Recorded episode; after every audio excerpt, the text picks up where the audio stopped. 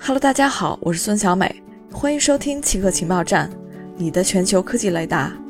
今天奇客情报站的主要内容有：引力假说可能无法解释量子态塌缩；支持 8K 视频拍摄后，智能手机和专业设备的界限更加模糊。引力假说可能无法解释量子态塌缩。量子理论认为，一个粒子可以同时出现在两个地方。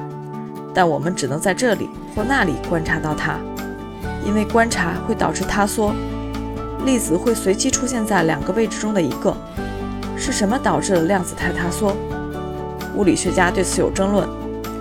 他们提出的一种解释是引力假说，但根据意大利格兰萨索国家实验室的一项研究，引力不太可能是量子塌缩的原因。牛津的著名数学家彭罗斯支持引力假说。认为它消除了所谓测量导致塌缩的人类中心论。他说，塌缩发生在物理学中，而不是因为有人来看它。对于最新的实验，彭罗斯表示，他在疫情期间设计了一个改进模型，而实验并没有真正测试它的版本。支持 8K 视频拍摄之后，智能手机和专业设备的界限更加模糊。智能手机在维基百科的定义是能够进行多功能计算的移动电话。通过安装应用软件来扩充功能。随着硬件传感设备的加入，智能手机开始取代相机等更多硬件。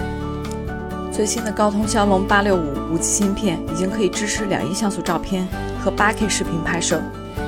为传递对自然界的热爱和呈现手机的摄影能力，高通近期联合中国国家地理推出了首届中国野生生物视频年赛。本次年赛的科学顾问是真古道尔博士。一九三四年出生的她，是一位获得过联合国和平使者称号的传奇女科学家。二十几岁的时候，她就曾驻扎非洲丛林。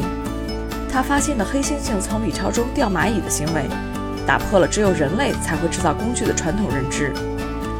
为筹备年赛，中国国家地理四支队伍深入野外，用骁龙五 G 手机拍摄了熊猫、藏狐。